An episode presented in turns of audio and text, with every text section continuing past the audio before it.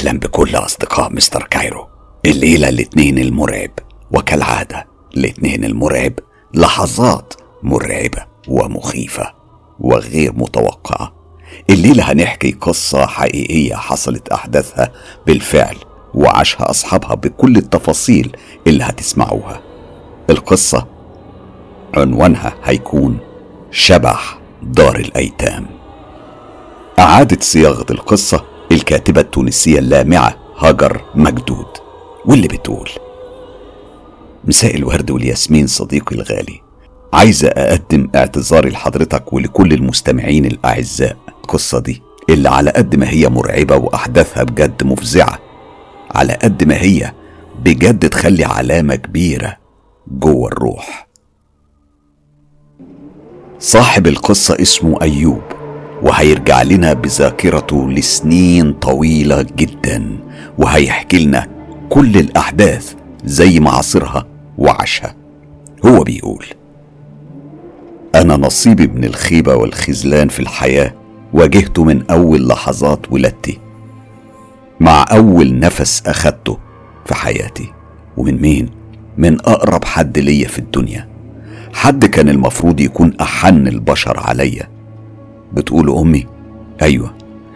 هي أمي أمي اللي ما كلفتش نفسها حتى تسيب ورقة واسم جنبي وهي بتحطني على عتبة دار الأيتام. اسم أو أي أمارة ممكن تدلني عليها في يوم من الأيام لما أكبر وأحاول أدور عليها. هي كل اللي عملته إنها لفت حتة اللحمة اللي جابتها للحياة في حتة قماش صغيرة ورمتها ومشيت. يعني زي ما تكون بترمي كيس زبالة أو حاجة ملهاش أي لازمة خالص.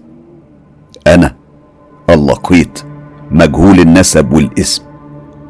تاريخ ميلادي سنة أربعين. اللي ملوش حد في العالم الكبير ده غير ربنا والناس اللي عايشة معاه تحت سقف الدار وبين جدرانه الموحشة قوي. كبرت وأنا معرفش من المشاعر الإنسانية غير الظلم والذل والقسوة. يمكن حضراتكم عندكم فكرة عن دور رعاية الأيتام. حلوة وتفرح القلب مش كده؟ بتشوفوها كده من خلال برامج تلفزيونية وغيرها. أو يمكن العكس عندكم فكرة وحشة ومؤلمة من خلال القصص والأفلام. بس أنا أنا بقى هحكي لكم عن حياتي. حياتي كيتيم فيما يسمى بدار رعاية الأيتام أو الدار. الدار اللي كبرت فيه كان عبارة عن بيت قديم جدا وكبير من دورين.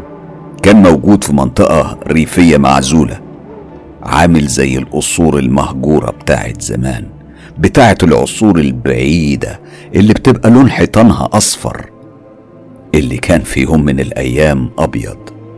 وسقفها العالي اللي اتشال منه النجف الغالي والشبابيك الكبيرة الطويلة. صاحب القصر ده أو المسؤول عليه مش عارف كان من الطبقة المرفهة أو الغنية. زي ما بتقولوا كده يعني حب يعمل حاجة لوجه الله ويخصص المكان ده لرعاية الأيتام ويتكفل بمصاريفهم واحتياجاتهم بس من بعيد بعيد قوي. علشان كده كان بيزورنا كل كام فترة من السنة. بيقعد شوية ويمشي بعد ما يبص علينا واحد واحد. ولا مرة كلف نفسه يمسح على رأس يتيم فينا أو حتى يقول له كلمة حلوة. مجرد نظرات خالية من أي مشاعر وبس. القصر كان بارد ومظلم وكئيب كأنه مات مع سكانه الأصليين من مئات السنين. نادرا ما تسمع فيه صدى ضحكات الأطفال اليتامى بس تقدر تسمع صدى نوحهم وبكاهم وأنينهم طول الليل. القصر ده كان وسط غابة كبيرة أشجارها عالية وضخمة جدا. لما كنت ببص عليها من الشباك وأنا طفل صغير كنت بحس بالسعادة ورغبة قوية وشديدة إني أخرج وألعب حواليها وأتشعبط في أغصانها. أصلها كانت جميلة قوي. لونها أخضر طول السنة وعليها عصافير كتير كمان. بس طبعا ده كان مجرد حلم. مش مسموح لأي طفل مننا يخرج بره سور الدار ولو حتى بخطوة واحدة بس وإلا ياخد علقة موت على رجليه بالعصاية من ماما مديحة. أيوة ماما مديحة. كلنا كنا بنناديها كده. أم اليتامى اللي في القصر ده. كلهم ويمكن نقدر نسميها بشكل أوضح. جلدهم. لا لا لا خلينا نقول شيطانهم وأسوأ كوابيسهم. أول ست عرفتها في الدنيا وأول واحدة ناديتها باسم ماما أنا وكتير زيي. ست قاسية وجبارة ما تعرفش معنى الرحمة أو الحنان. بس نعمل إيه؟ دي الأم اللي لينا كلنا في الدنيا. وهبت شبابها وكل سنين عمرها علشان تربينا زي ما كانت بتقول كل يوم. ملامحها كانت حادة. لون عينيها بني غامق وضيقة. وفوقهم حواجب كانت رفيعة قوي زي الخيط كده. شعرها كان أسود بلون الليل الدامس. ناعم وطويل على طول كان مصفف بشكل دائري من ورا وكأنها مخلوقة بيه كده. كانت مش طويلة قوي ولا قصيرة. يعني كانت متوسطة القامة بس جسمها كان قوي. وعريض. تحس كده إنه المفروض جسم راجل. وكفوف إيديها كبيرة وما بترحمش حد. أما بقى بابا اليتامى كلهم برضه هو بابايا أنا. فكان اسمه بابا شوقي. أيوه بابا شوقي الغول. هو كده زي ما كنا بنسميه. راجل أكتر حاجة مميزة فيه ريحته الوحشة قوي. كانت بتفضل في أي مكان عدى منه أو قعد فيه. ده غير صباعين إيديه الشمال المقطوعين وبالتحديد الخنصر والبنصر. راجل ضخم الجسم. راسه كبيرة وعلى جبينه كان فيه تلات خطوط عميقة وغيرة. لون عينيه كان فاتح مايل للون الرمادي وحواجبه كانت كثيفة جدا. ملامح وشه باردة وجامدة على طول خالية من الملامح والتعبير لأي سبب. أكأنها يعني كأنها ملامح من شمع تحس إنه عايش في عالم تاني غير عالمنا. كلامه كان قليل وحركته بطيئة كان هو اللي بيجيب كل طلبات الدار من خضار وحبوب وعيش وحليب وكده. أما بقى خالة فاطمة فدي كانت المسؤولة عن تعليمنا. أما المسؤول عن التنظيف والترتيب والغسيل فكنا إحنا. أيوة كنا إحنا اللي بنرتب سرايرنا ونكنس الأرضية ونغسل الهدوم والمواعين وحتى الحمام. كنا بنساعد بعض ونحمي بعض. طبعا الولاد في يوم والبنات في يوم تاني. أنا بقى أكيد عايزين تعرفوا اسمي. أنا أنا اسمي أيوب. اسم على مسمى مش كده؟ اليتيم رقم 456 سرير رقم 17 أوضة رقم 3 على فكرة إحنا كنا عددنا 21 طفل سبع بنات و14 ولد. والعدد ده صاحبني طول عمري لما بقى سني تسع سنين. كنت بحب أجري وألعب زي زي أي طفل في سني. كنت بحب أوي ألعب مع إخواتي لعبة الاستغماية. فريق يغمض عينيه وفريق يستخبى ويقعدوا يدوروا علينا. ولو واحد فينا اتمسك يبقى نقرر هنعمل فيه إيه.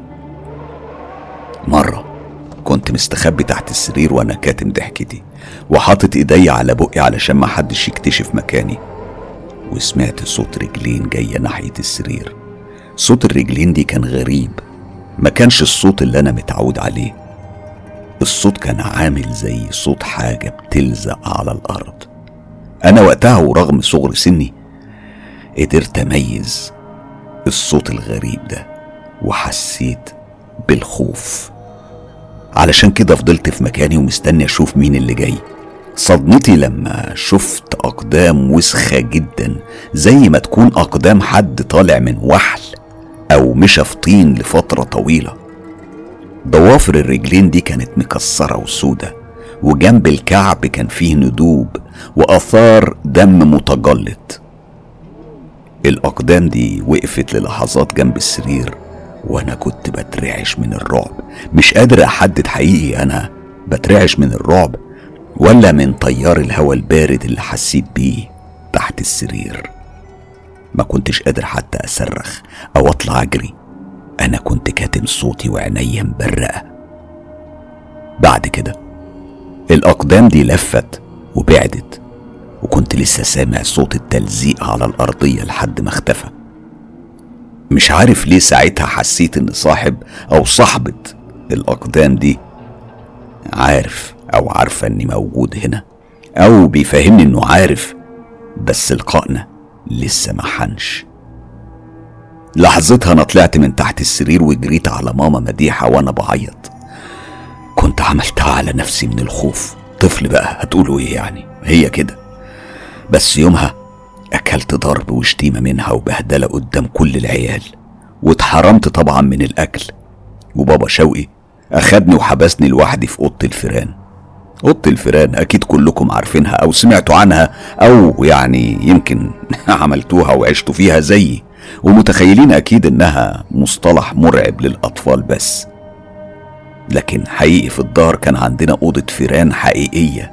كان اسمها كده علشان كانت أوضة صغيرة ومليانة كراكيب وعفش قديم ومكسر كلها تراب وحشرات وفئران. كان عقاب أي واحد فينا يعملها على نفسه إنه يبات هناك ويقضي ليلة كاملة بطولها وسط الظلام والخوف والجوع. متخيلين جبروت البشر تصوروا طفل صغير ما كملش التسع سنين يتحبس في زنزانة ولوحده وسط الضلمة وينام على الأرض. حاجة في قمة الوحشية والقسوة مش كده؟ بس ده ولا حاجة ولا حاجة والله قدام اللي جاي واللي شفته وعشته. المهم ليلتها أنا اترجيت ماما مديحة تسامحني وعيطت كتير قوي. كنت ماسك طرف توبها ومش عايز أسيبه. بس هي مسكتني من شعري وجرتني لحد باب الأوضة الملعونة دي ورمتني وقفلت عليا بالمفتاح هي وبابا شوقي. أنا بسرعة جريت على ركن فيها وقرفصت ضميت رجليا لصدري وقعدت أعيط في سكات. كنت بحاول ما طلعش صوت. أنا كنت متخيل إن بالأسلوب ده إني بتحول لكرسي من الكراسي المكسرة ومش هتحس بيا الحشرات أو الفيران حسيت بالوجع في كل جسمي. بعد كل الضرب اللي أكلته عدى وقت مش عارف قد إيه لحد ما حسيت بتقل في عينيا وراسي. مددت في مكاني ونمت. وأول ما بدأت أروح في النوم حسيت بإيد بتطبطب على كتفي. وسمعت صوت كان رقيق جدا بيكلمني في وداني. الصوت كان بيقول لي أيوب. يا أيوب اصحى يا حبيبي. أنا اتنفضت من مكاني وقعدت. الضلمة كانت شديدة قوي. ما قدرتش أشوف أي حاجة علشان كده قلت بصوت طفل خايف وبيرتعش. مين؟ مين بيكلمني؟ رد عليا نفس الصوت الناعم وبنفس النبرة الرقيقة. أنا عبير ما تخافش مني. استنى أنا هجيب شمعة تنور الضلمة دي. وكمان شوية. هجيب أكل. أكيد أنت جعان. عبير؟ عبير مين؟ أنا معرفش حد بالاسم ده. مش مهم يا أيوب. هنتعرف دلوقتي. فجأة شفت نور ضعيف قوي جاي من سقف الأوضة. أنا فركت عينيا بإيديا الاتنين وكنت مذهول من المشهد. كان في شمعة فوق. مش متعلقة في أي حاجة. ولا متثبتة فوق حاجة. الشمعة كانت طايرة في الهواء بس ثابتة في مكان واحد. أنا كنت على حالتي من الذهول والاستغراب لما شفت خيال بيقرب مني بخطوات بطيئة هادية. أنا انكمشت في مكاني ورجعت لورا ولزقت في الحيطة. الخيال قرب أكتر وأكتر لحد ما الملامح بقت واضحة قدام عينيا. كانت بنت جميلة جدا. ملامحها مبتسمة وناعمة. كانت أكبر مني يمكن في حدود 17 سنة. شعرها طويل وناعم بلون برتقالي. خصلاته كانت مجعدة ونازلة على أكتافها. بشرتها تحس كأنها بتشع أو منورة من كتر البياض والصفاء. كانت لابسة فستان طويل لحد كعب رجليها بلون أصفر باهت. أنا فاكر التفاصيل زي ما حصلت قدام عينيا فاكرها تماما برغم السنين الطويلة جدا اللي عدت. هي كانت حافية تنت رجليها وقعدت قدامي وبعدين مدت إيديها وقالت خد يا أيوب كل شوية الخبز ده أكيد أنت جعان خد ما تخافش. أنا صوابعي كانت بترتعش. مدتها وأخدت منها الخبز وبقيت باكل فيه وعينيا. كانت متثبتة على الوش الجميل المبتسم اللي كان قدامي. دي كانت أول مرة حد يعاملني باللطف والحنية دول. مشاعر الخوف اللي أنا كنت حاسس بيها اختفت وتحولت لراحة وإحساس بالصحبة المريحة والدافية. اتكلمت عبير وعلى وشها نفس الابتسامة الساحرة وقالت إحنا من الليلة هنبقى أعز أصحاب وإخوات يا أيوب. أنا مش هسمح لأي حد يضربك أو يزعلك ولا حتى يسيبك جعان. أنا اللي هاخد بالي منك ما تخافش. ظهرت الدهشة على ملامحي وأنا بقول إزاي؟ ماما مديحة هتزعل وهتضربك أنت كمان. هي هتقص شعرك الجميل ده زي ما بتعمل مع كل البنات. ابتسمت عبير ابتسامة ليها معنى. معنى بيقول إني مش فاهم حاجة. لا لا لا ما تخافش عليا. هي ما تقدرش تقرب مني يا أيوب. علشان مش هتعرف إني هنا. ولا إيه؟ وظهرت الجدية على وشها وهي بتكمل. أنت مش لازم تحكي لها أي حاجة عني ولا عن كلامنا ده. أيوب ده سرنا الصغير. ولا حتى تجيب سيرة للعيال التانيين. اتفقنا؟ أيوب. حاضر حاضر. اتفقنا. أنا أنا مش هقول أي حاجة لأي حد ده وعد. شاطر شاطر يا أيوب. يلا أنت هتنام دلوقتي ومش هتحس بأي ألم في جسمك. أنا عارفة إنك موجوع من الضرب. طيب هو أنا هو أنا مش هشوفك تاني؟ لا لا لا اطمن. انت هتشوفني كتير وكتير كمان بس انت خليك فاكر وعدك يا حبيبي. ليلتها أنا نمت نوم عميق ومريح. كنت شايف أحلام جميلة كمان. مش فاكر الصراحة التفاصيل بس لما صحيت كانت عبير مش جنبي. أنا رجعت لوحدي تاني. بصيت في كل اتجاه ما كانش لها أي أثر. ناديت عليها بصوت واطي. عبير يا عبير انت فين يا عبير؟ محدش رد عليا وفجأة سمعت صوت المفتاح وهو بيدور في أكرة الباب وبيفتح.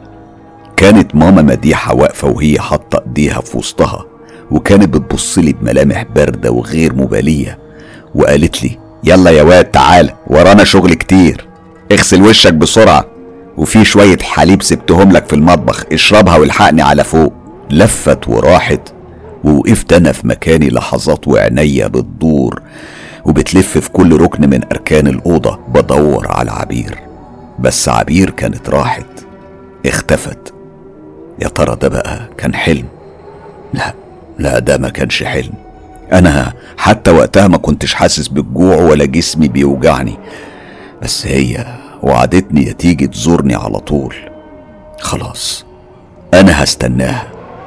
الطفل اللي كان عمره تسع سنين ليلتها وبعد الليلة دي تحديدا بالذات كل مصيره اتغير 180 درجة واتكتب عليه يواجه قدر ما يشبهش قدر أي إنسان عادي.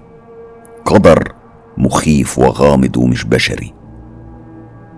خرجت من أوضة الفيران بس ما روحتش للمطبخ ولا شربت الحليب. أنا طلعت على طول للدور التاني ورا ماما مديحة وزي ما طلبت مني. كانوا العيال بيخرجوا في السراير اللي في الأوضة والبنات ماسكين المنافض وبينفضوا في الغبار وخيوط العنكبوت اللي كانت ماسكة في زوايا الأوضة وعلى الشبابيك.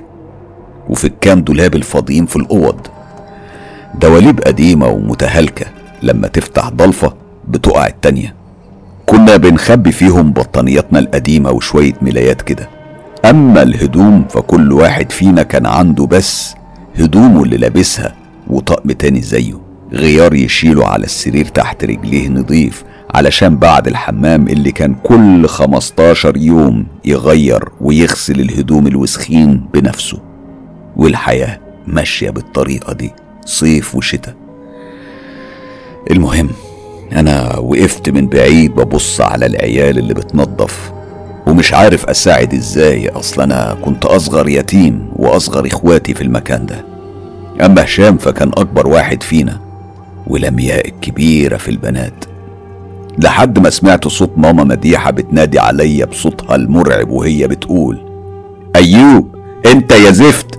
تعالى هنا شيل المخدات دي وحطها على الكراسي اللي في الجنين الكراسي اللي في الشمس يا واد. مش اللي في الظل. يلا تعالى بسرعة. أنا شلت كام واحدة علشان أعمل زي ما هي طلبت مني. بس وأنا نازل من على السلالم ومش شايف قدامي كويس كنت هتكعبل وقع بس حسيت زي ما يكون حد مسكني من ورا من هدومي. كملت الآخر سلمة وأول ما بقيت في الدور الأرضي حطيت كل المخدات على الأرض وبصيت لفوق. على أول سلمة من فوق. وهنا أنا شفت عبير. كانت واقفة بنفس ملامحها الجميلة والمشرقة ابتسمت لي وهي بتحط صباعها على بقها بمعنى شش أسكت. أنا رديت الابتسامة بابتسامة زيها وحسيت بكم سعادة غير عادي بيجري في كل عروقي وجريت على الكراسي أحط فوقها المخدات. وطلعت تاني ونزلت وعملت نفس الحاجة أكتر من مرة وأنا كل طاقة وحيوية. وعبير واقفة بتتابعني وهي السندة ظهرها على الترابزين الخشبي القديم.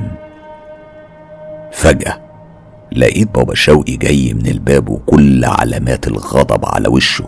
كان بيتمتم بشتايم وخطوات جسمه التقيلة بتعمل صوت على الأرضية. كنت واقف في طريقه زقني بكل عنف. ووقعني على الأرض وهو بيقول ابعد عن سكتي يا ابن الحرام أنت. الوقعة كانت مفاجأة ومؤلمة وجسمي ارتطم بقوة على الأرض وطلعت مني صرخة ضعيفة كتمتها وبصيت عليه وهو طالع السلالم. ولا إراديا بصيت ناحية ما كانت عبير واقفة هنا أنا شفت مشهد عمري عمري بجد ما نسيته في حياتي أبدا واتمسخ في ذاكرتي بكل تفاصيله. عبير ملامحها الجميلة الرقيقة اتحولت فجأة لملامح مرعبة. خليني أوصف لكم المشهد زي ما هو محفور في مخيلتي لون عينيها الفاتح الجميل اتحول للون الأسود القاتم. بشرتها البيضة الصافية بقت رمادية مزرقة وعروقها رسمت خريطة سودة على كل جلدها وحتى شعرها اللي كان عامل زي خصلات الشمس المنورة. بقى منفوش وهايش لفوق. فستانها الأصفر الجميل اتحول لقماشة وسخة متقطعة من عند الأكتاف والأطراف. رجليها كانت مليانة طين وفيها جروح بتنزف. مشهد مرعب. كان كفيل إنه يقتل طفل صغير من الخوف والرعب. بس أنا اتجمدت في مكاني وعينيا كانت مبرقة وأنا شايف بابا شوقي زي ما يكون حد رفعه من فوق الأرض وحدفه على الترابزين الخشب.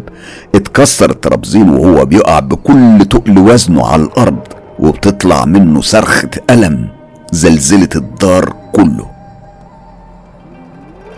أنا من هول الصدمة والرعب. شهقت وحطيت إيدي على عينيا. بقيت برتعش في مكاني. لحظات وكل اللي فوق نزلوا علشان يشوفوا بابا شوقي وهو واقع على الأرض ومش قادر يتحرك. الكل كان بيحاول يساعده علشان يقوم. واضح إن إيديه اتكسرت. محدش انتبه لحالة الذعر والفزع اللي أنا كنت فيها. الكل كان مشغول في بابا شوقي. الا عبير سمعت صوتها قرب وداني وهي بتقولي مش قلت لك أنا هحميك؟ ومش هسمح لأي حد ايا كان إنه يأذيك أو يقرب منك. بس أنت أوعى تخاف مني تاني. يلا قوم وخليك راجل كده واتفرج بس. صوتها الناعم وإحساسي بيه خلاني نسيت كل لحظات الرعب والفزع اللي عشتهم من شوية. ووقفت في مكاني وجريت على كرسي في ركن واتكونت فيه وقعدت أتابع كل اللي بيحصل قدامي. كنت حاسس براحة كبيرة وسعادة وأنا شايف بابا شوقي الغول وهو بيصرخ من الألم والوجع. خليه يجرب خليه يجرب يعني إيه ألم. إحنا ياما اتوجعنا من الضرب بالعصاية بتاعته وأحيانا بالحزام الجلد البني اللي كان على طول بيلبسه. كلنا جربنا نفس طعم الألم وكلنا عندنا نفس الآثار والندوب على أجسامنا خصوصا هشام أخونا الكبير اللي كنا دايما بنسمع صوت صريخه وصوت العصاية وهي نازلة على جسمه بتعلم. كنا بنحط ايدينا على ودنا ونقعد نعيط. بس محدش كان يقدر يحوش عنه. العذاب والعنف ده كنا بنخاف ونترعب وبس. أطفال صغيرين قدام وحش آدمي جبار. ممكن يعملوا إيه؟ طبعا ولا حاجة. المهم عدى اليوم وبالليل كالعادة كنا بنقعد نستنى وقت العشاء علشان ناكل وبعدها كل واحد فينا يروح على سريره وينام. مش مسموح لنا نسهر ولو حتى شوية أو حتى نقعد ندردش ونتسامر سوا أو نتأخر حتى في الحمام. كان في موعد ما بيتغيرش أبدا للنوم. موعد ثابت الساعة سبعة بالدقيقة. يعني يا دوب ناكل وكل واحد فينا يغسل الطبق بتاعه ويخش الحمام يقضي حاجته. ليلتها أنا كنت قاعد على كرسي صغير وماسك طبقي اللي كان فيه شوية رز وعليه حفنة بسلة خضرة مسلوقين وباكل ومش حاسس بأي طعم زي كل الأكل اللي بناكله. لما شفت فجأة عبير في ركن قدامي كانت بتعمل في حركات تضحك وبتطلع لي في لسانها وبتدور حوالين نفسها وتقف على طراطيف صوابعها. كانت سعيدة وبتضحك. أنا كنت فاتح بقي ومبرق وعينيا مش بترمش حتى. لما لقيتها بتشاور لي بإيديها بمعنى تعالى. أنا ارتبكت وبصيت حواليا. لقيت كل العيال مشغولين في الأكل وماما مديحة في الحمام. أما بابا شوقي فكان واقف بيحضر في الشاي بتاعه بإيد واحدة علشان دراعه التانية كانت مكسورة. أنا بكل حذر حطيت الطبق من إيديا على الطاولة واتسحبت باتجاه ما كانت عبير سبقاني وكل شوية كانت بتبص لورا وتشاور لي علشان أمشي وراها وأتبعها لحد ما وصلنا قرب باب الحمام. هنا هي قربت مني وهي ماشية على طراطيف صوابعها ووشوشتني في وداني وقالت أيوب خليك هنا ما تتحركش من مكانك. أنا راجعالك ده إحنا هنضحك كتير قوي الليلة. أنا هزيت راسي بمعنى حاضر من غير ما أفهم هي تقصد إيه ولا عارف هي هتعمل إيه. بعد كام دقيقة سمعت صوت صريخ جاي من الحمام وفجأة خرجت ماما مديحة وهي بتنط في مكانها. كانت بتدور وتلف وبتقطع في شعرها وبتشد فيه وهي بتقول شيلوه من شعري ابعدوه عني ابعدوه عني ابعدوه عني. حركاتها كانت غريبة بس مضحكة. منظر شعرها المنكوش كده وطريقتها في الجري والتنطيط خلتني غصب عني أضحك وصوت ضحكاتي طلع كان عالي لحد ما حسيت بألم على وشي. كان ألم من ماما مديحة اللي لما بصيت في وشها وأنا حاطط إيدي على خدي ومصدوم شفت كل ملامح الغضب والشر. هي كانت عقد حواجبها وعينيها الضيقة ثابتة عليا وقالت لي انت بتضحك على إيه يا واد يا قليل الادب. انت شايف حاجة تضحك يا غبي؟ ما قدرتش انطق بحرف واحد. كنت حابس دموعي بالعافية وحاسس بغصة في حلقي. كان بابا شوقي وصل مسكني من قفايا وهو بيقول في إيه؟ انت كنت بتصرخي ليه؟ الواد المفعوص ده عمل حاجة؟ لا لا لا سيبه هو ما عملش حاجة. أنا أنا كنت في الحمام وفجأة حسيت بتنميل في راسي وكأن في حاجة ماشية جوه شعري. بصيت على المراية والله يا شوقي شفت برص كان على دماغي. خرجت أجري وأنا هموت من الخوف والعيل الرخم ده كان واقف بيضحك عليا وبيستظرف. بس أخد جذاته. برص برص إيه وفين؟ أنت أكيد بيتهيألك يا مديحه مش عارفه والله. أنت أدخل دور في الحمام علشان خاطري. أنت عارف إني بقرف من كل الزواحف. يعني مش بطيئها طيب طيب ما تقلقيش. دخل بابا شوقي الحمام. أما ماما مديحة فزقتني من كتفي وراحت لأوضتها. وأنا بقيت واقف في مكاني مش فاهم حاجة من اللي حصل. عدت كام دقيقة وكنت لسه واقف مكاني بفكر أنا عملت إيه علشان أستاهل العيشة دي. وفجأة سمعت صوت فرقعة مكتومة والنور انقطع. المكان كله غرق في الضلمة. سمعت صوت العيال جاي من المطبخ وهم بينادوا على ماما مديحة وبابا شوقي. أنا كنت متجمد في مكاني ومش بتحرك. لما فجأة سمعت وأكيد أكيد الكل سمع صوت صريخ جاي من أوضة نوم ماما مديحة. لحظات من السكون المريب عمت المكان زي ما يكون عقارب الزمن وقفت بين كل صرخة. بعد كام صرخة حسينا إنهم الظهر الظهر كله طلع صوت ماما مديحة بينادي وبيقول شوقي شوقي الحقني يا شوقي. وسمعت صوت خطوات بابا شوقي طلع من الحمام وهو بيقول اخرسوا كلكم مش عايز أسمع صوت كلب فيكم خليكم في مكانكم. وغاب للحظات. ما اتقطعش فيهم صوت الشيطانة وهي بتستغيث. بعدها رجع وهو ماسك لمبة جاز صغيرة وجرى على أوضة ماما مديحة. أنا كنت لسه واقف في مكاني زي الصنم من غير ولا أي حركة. لما فتح باب الأوضة وجزء منها نور أنا قربت بفضول طفل صغير علشان أبص وأعرف هي ماما مديحة مالها وهنا أنا اتصدمت من المشهد المرعب والرهيب. إيد ماما مديحة كانت مغطية نص وشها الشمال وغرقانة دم ونص وشها التاني. كان لونه أحمر برضه من الدم وعينيها باللون الأبيض اللي فيه النني أسود. لكم أن تتخيلوا وش أحمر دموي طالع فيه عين وكأنك بتشوف وش الشيطان نفسه. مع بقها المفتوح على آخره من الصوات وكأنها مش شايفة بابا شوقي لما دخل عليها. بابا شوقي حط اللمبة على الأرض ولك أن تتخيل شكلها.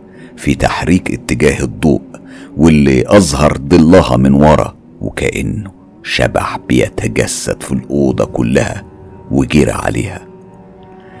بدأت ريحة الدم اللي شبه ريحة الصدى تكمل المشهد رعب.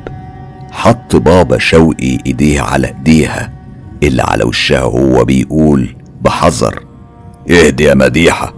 وبرغم الصوات اللي مسكتش استسلمت إيديها اللي على وشها من غير مقاومة وهنا كانت المفاجأة. تحت إيد ماما مديحة الشمال. ما كانش فيه عين.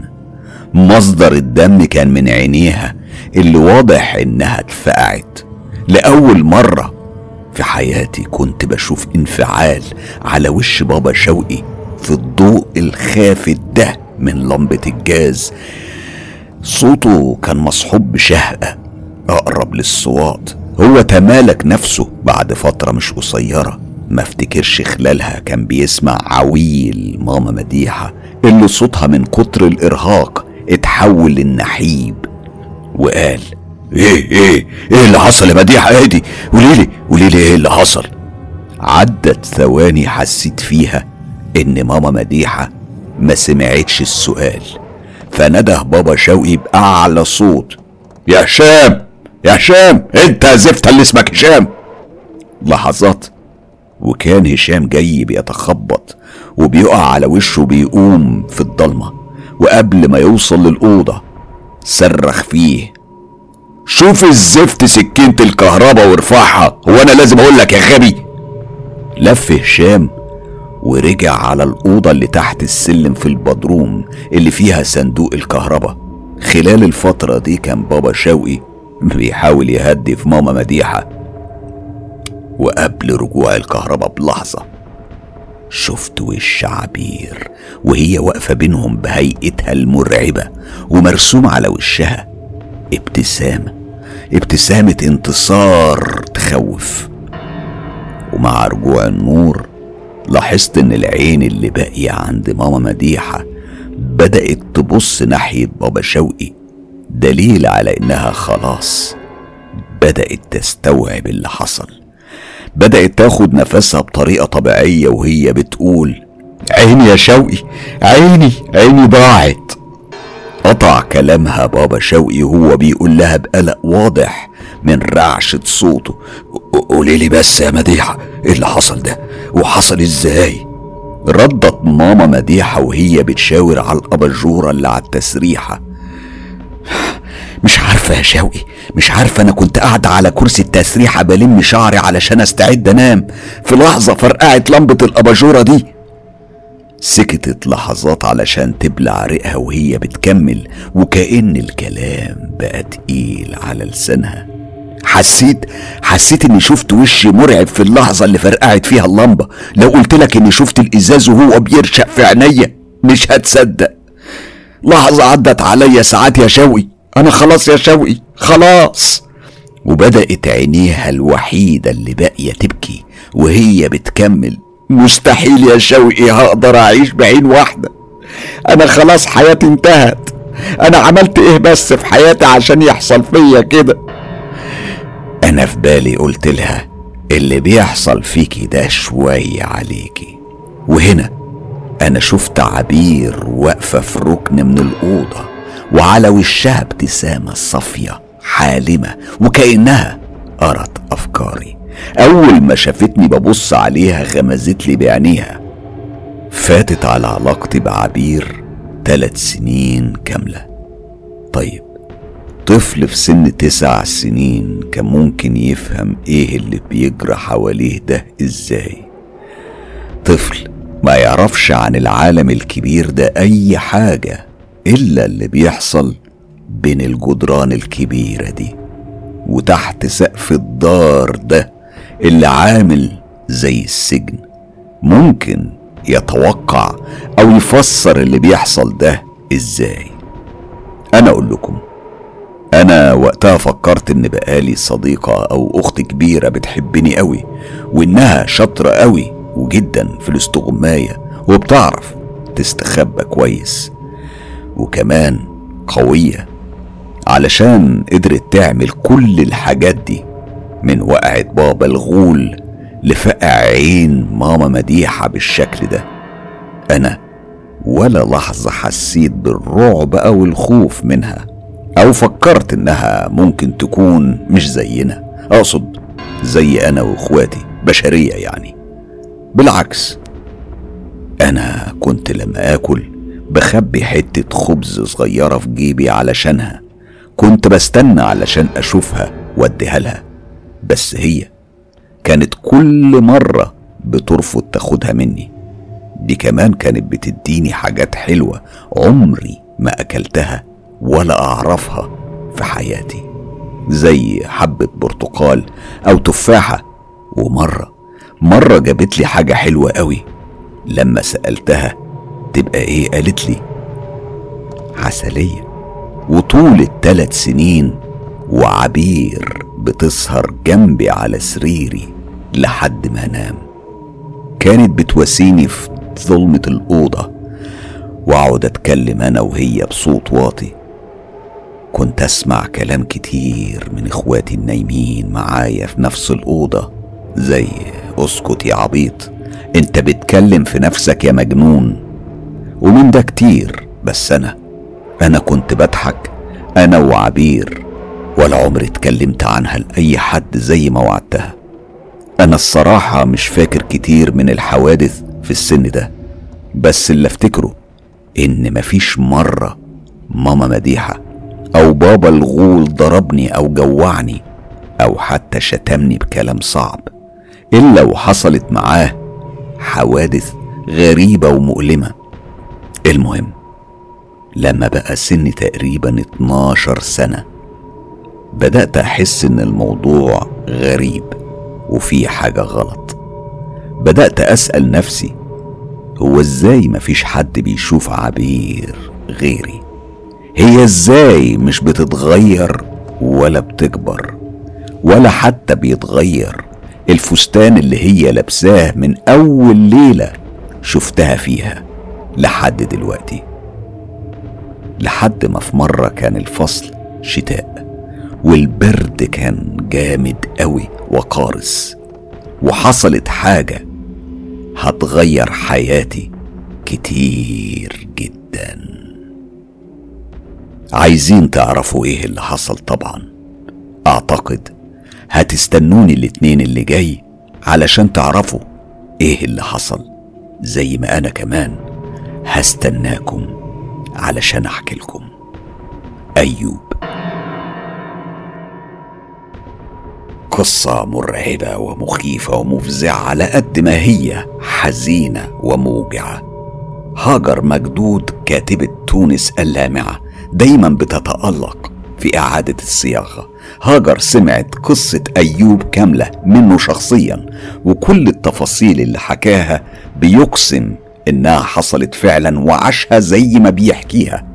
الأسبوع اللي جاي أكيد أنا نفسي في شوق وانتظار زي زيكم علشان أعرف باقي الأحداث.